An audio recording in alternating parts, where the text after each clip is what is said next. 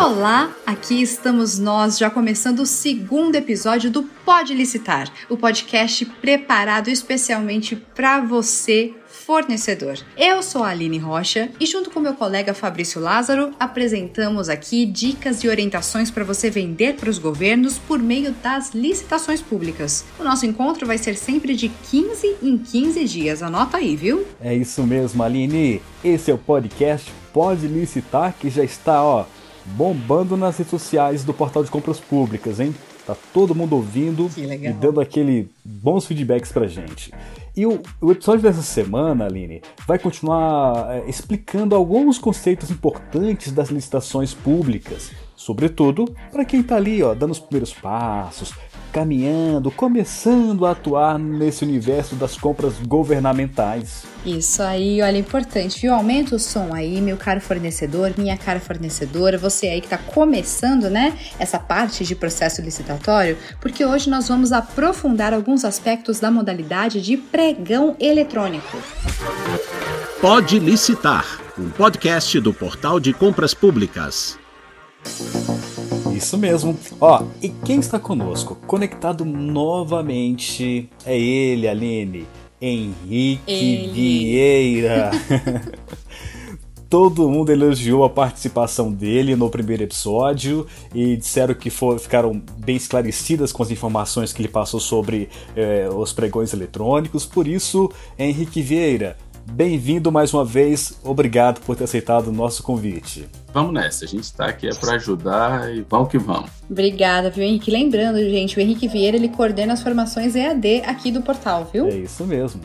E, então, é, para a gente começar aqui, vamos lá. É, é, tudo indica, Henrique, que é, a modalidade de pregão eletrônico veio para ficar, né? É, ainda mais depois de se consolidar como uma grande alternativa para as compras governamentais é, durante a pandemia. É isso mesmo, Henrique? Fale pra gente. É justamente isso. É, ela veio no período de pandemia e, como ela é através da internet, fica muito mais fácil né, para qualquer fornecedor, da onde ele esteja, poder participar dessas licitações. Ele pode participar de licitações do Brasil inteiro. Basta ele ficar bem atento ao que está sendo solicitado no edital. Né? Agora, em se tratando de pregão eletrônico, a gente tem alguns aspectos importantes em relação ao timing da sessão pública, onde acontecem os lances da disputa entre os concorrentes. Aí vem a pergunta, viu, Henrique? Fala pra gente, por favor, dos modos de disputa: aberto e aberto e fechado. É, claro, Aline, vamos lá. Conforme o artigo 31 ao artigo 33 do Decreto 10.024 de 2019, é estabelecido dois modos de disputa: o modo de disputa aberto e o aberto fechado. No modo de disputa aberto, conforme o artigo 32 do referido decreto, a etapa de lances na sessão pública terá duração de 10 minutos. E após isso, será prorrogado automaticamente pelo sistema quando houver lance ofertado nos dois últimos minutos do período da duração previsto da sessão pública, que seria os 10, os, os 10 minutos. Essa prorrogação será de dois minutos, e ocorrerá sucessivamente sempre que houver lances enviados nesse período, inclusive quando se tratar de lances intermediários. Já no modo de disputa aberto e fechado, conforme artigo 33 do decreto 10.024, a etapa de envio de lances da sessão pública terá duração de 15 minutos. Após finalizado esse prazo de 15 minutos, o sistema encaminhará um aviso de fechamento iminente dos lances, isso tudo dentro do sistema. Após transcorrido o período de até 10 minutos, aleatoriamente né, determinado, a recepção dos lances será automaticamente encerrada. Ou seja, teve primeiros 15 minutos, depois os 10 minutos de eminência, e após o encerramento desse prazo, o sistema automaticamente abrirá oportunidade para que o autor da oferta de valor mais baixo e os outros autores de ofertas com valores até 10% superiores àquela que possa ser ofertado um lance final e fechado, em até cinco minutos, que esses cinco minutos será sigiloso até o encerramento desse prazo, ou seja, ninguém sabe ali quem vai dar esse lance, né?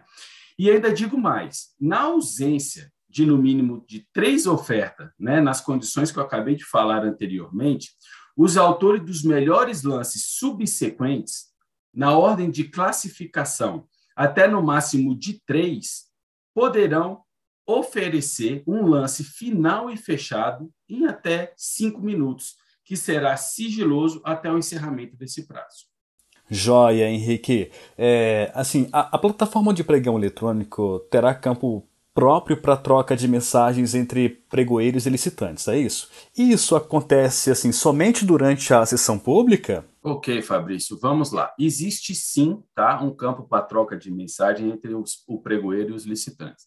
Esse campo ele só fica disponível durante a sessão pública, na sala de disputa. Lá existe um chat, aonde é o único meio de comunicação do pregoeiro com os fornecedores durante a sessão. Somente nesse primeiro momento, o pregoeiro consegue mandar mensagem para todos os solicitantes que estão presentes na sala.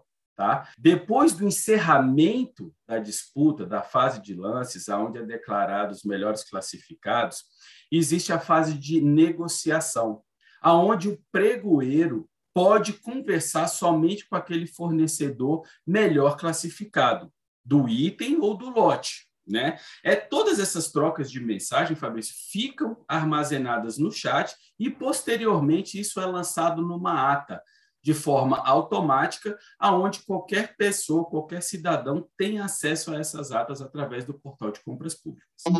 Tá certo. E os pedidos de esclarecimento? O que são eles e quando eles devem ser feitos, Henrique? Ok, vamos lá, Aline. Os pedidos de esclarecimento, eles acontecem quando eles acontecem quando algum fornecedor eles não entendem muito bem o edital ou fica com alguma dúvida de alguma coisa que não foi colocada de forma clara, né, no edital. O pedido de esclarecimento, ele tem que ser feito antes da licitação. No pregão, conforme artigo 23 do decreto 10.024, os pedidos de esclarecimentos referentes ao processo licitatório deverão ser enviados ao pregoeiro até três dias anteriores à data fixada para a abertura da sessão pública, por meio eletrônico, conforme está destinado no edital. Aqui tem, tem uma outra dúvida aqui, Rick, é essa em relação à impugnação. Assim, quando que ocorre a impugnação? E, e mais, quem pode provocar a impugnação? A impugnação né? É, o que, que significa impugnação? Né? A, é, significa discordância a respeito de itens que foram apresentados no edital pela parte contrária, certo? E após a publicação do edital, o prazo para que possa ser impugnado vai variar de acordo com a sua modalidade, tá certo? No pregão, conforme artigo 24 do decreto 10.024, qualquer pessoa poderá impugnar os termos do edital do pregão eletrônico, por meio da plataforma, no caso, o portal de compras públicas, conforme previsto no edital, em até três dias úteis anteriores à data fixada para a abertura da sessão pública. A impugnação, agora no decreto 10.024, ela não possui efeito suspensivo e caberá ao pregoeiro, auxiliado pelos seus responsáveis pela elaboração do edital e dos impugnação, no prazo de dois dias, contado da data do recebimento da referida impugnação. E olha aqui, mais uma vez, é, a pergunta aqui agora serve de alerta, tá? Para todos os fornecedores. Quais são os erros que o fornecedor deve evitar ao participar de um pregão eletrônico? Bom, o que, que o fornecedor ele tem que prestar atenção para não cometer esses erros, né? Uma boa lida no edital inteiro, porque tem muita gente que não leu o edital inteiro e não conhece todas as regras. Então ele entra sem saber as regras do jogo, tá? Ele tem que ele não pode prestar atenção somente na descrição do objeto, deixando de lado as obrigações e deveres por parte dos fornecedores, deles, na verdade, né? Os fornecedores têm que prestar bastante atenção antes de formular as propostas, prestar atenção no que está sendo solicitado no edital. Um exemplo, como prazo de entrega, prazo de pagamento, aonde vai ser entregue aquele determinado produto ou executado o serviço, tá? É, não pode esquecer de forma alguma que tem acontecido, né, com alguma frequência, é esquecer de inserir os documentos de habilitação né, conforme o artigo 26 do decreto 10.024, ele, ele prevê que o fornecedor possa encaminhar a proposta junto com a documentação de habilitação. Com isso, torna mais célere o julgamento né, da habilitação daquele fornecedor, e às vezes tem fornecedor que acaba esquecendo de encaminhar isso. Tá? E outra coisa que tem acontecido também bastante que a gente tem vindo visto no mundo das licitações é o fornecedor ele não saber distinguir um pregão normal de um pregão de sistema de registro de preço, porque os valores são completamente diferentes, a contratação gera uma ata ali que tem um período, né, um período de 12 meses, e ele vai entregando de forma parcelada, então isso acaba alterando um pouco a questão do, do preço, né, do prazo e por aí vai. Então, é, o, a dica que eu dou, fornecedor, preste bem atenção no edital, leia ele na íntegra, para que você veja se você tem condições realmente de poder participar daquela licitação. Perfeito, Henrique. Agora, Aline, essa parte aqui do nosso podcast Pode Licitar é aquela parte onde tem a participação do fornecedor. É uma parte muito boa, não é? Muito bom. É a razão de ser, né? Sem eles, a gente também não estaria aqui. Então é uma troca, né, Fabrício? Exatamente. A cada episódio, nós vamos esclarecer uma dúvida específica, né? Você, fornecedor, vai mandar pra gente a, a pergunta e quem que estiver conosco aqui hoje, o Henrique, mais uma vez, é, irá responder, então, tirar a dúvida desse fornecedor. E hoje, quem manda a pergunta pra gente é a Silvia Valência Vem lá de Minas Gerais, Aline. Minas Gerais. Minas Gerais, eu gosto, assim, até o hino. Oh, Minas é Gerais. Não sou hino, não, gente, mas é, é muito bom. Terra boa. Então, Silvia Valência, nossa fornecedora, a palavra é sua. Fala aí, fornecedor. Isso, Fabrício, ela diz assim, ó: "Meu nome é Silvia Valência. Sou fornecedora de plásticos e a minha pergunta é a seguinte: afinal, quais as vantagens para o fornecedor se cadastrar no portal de compras públicas para participar das licitações?" Contigo, Henrique. Oi, Silvia. Vamos lá. Bom, existem inúmeras vantagens, né, para que você possa se cadastrar no portal de compras. Vou te citar algumas aqui. Primeiro de tudo, o atendimento humanizados né, da nossa central de atendimento. Nós possuímos dois núcleos, um que atende somente o ente comprador e o outro que atende somente o ente fornecedor, com pessoas altamente capacitadas para exercer tal função. São pessoas que te passam confiança, são pessoas que sabem o que estão falando.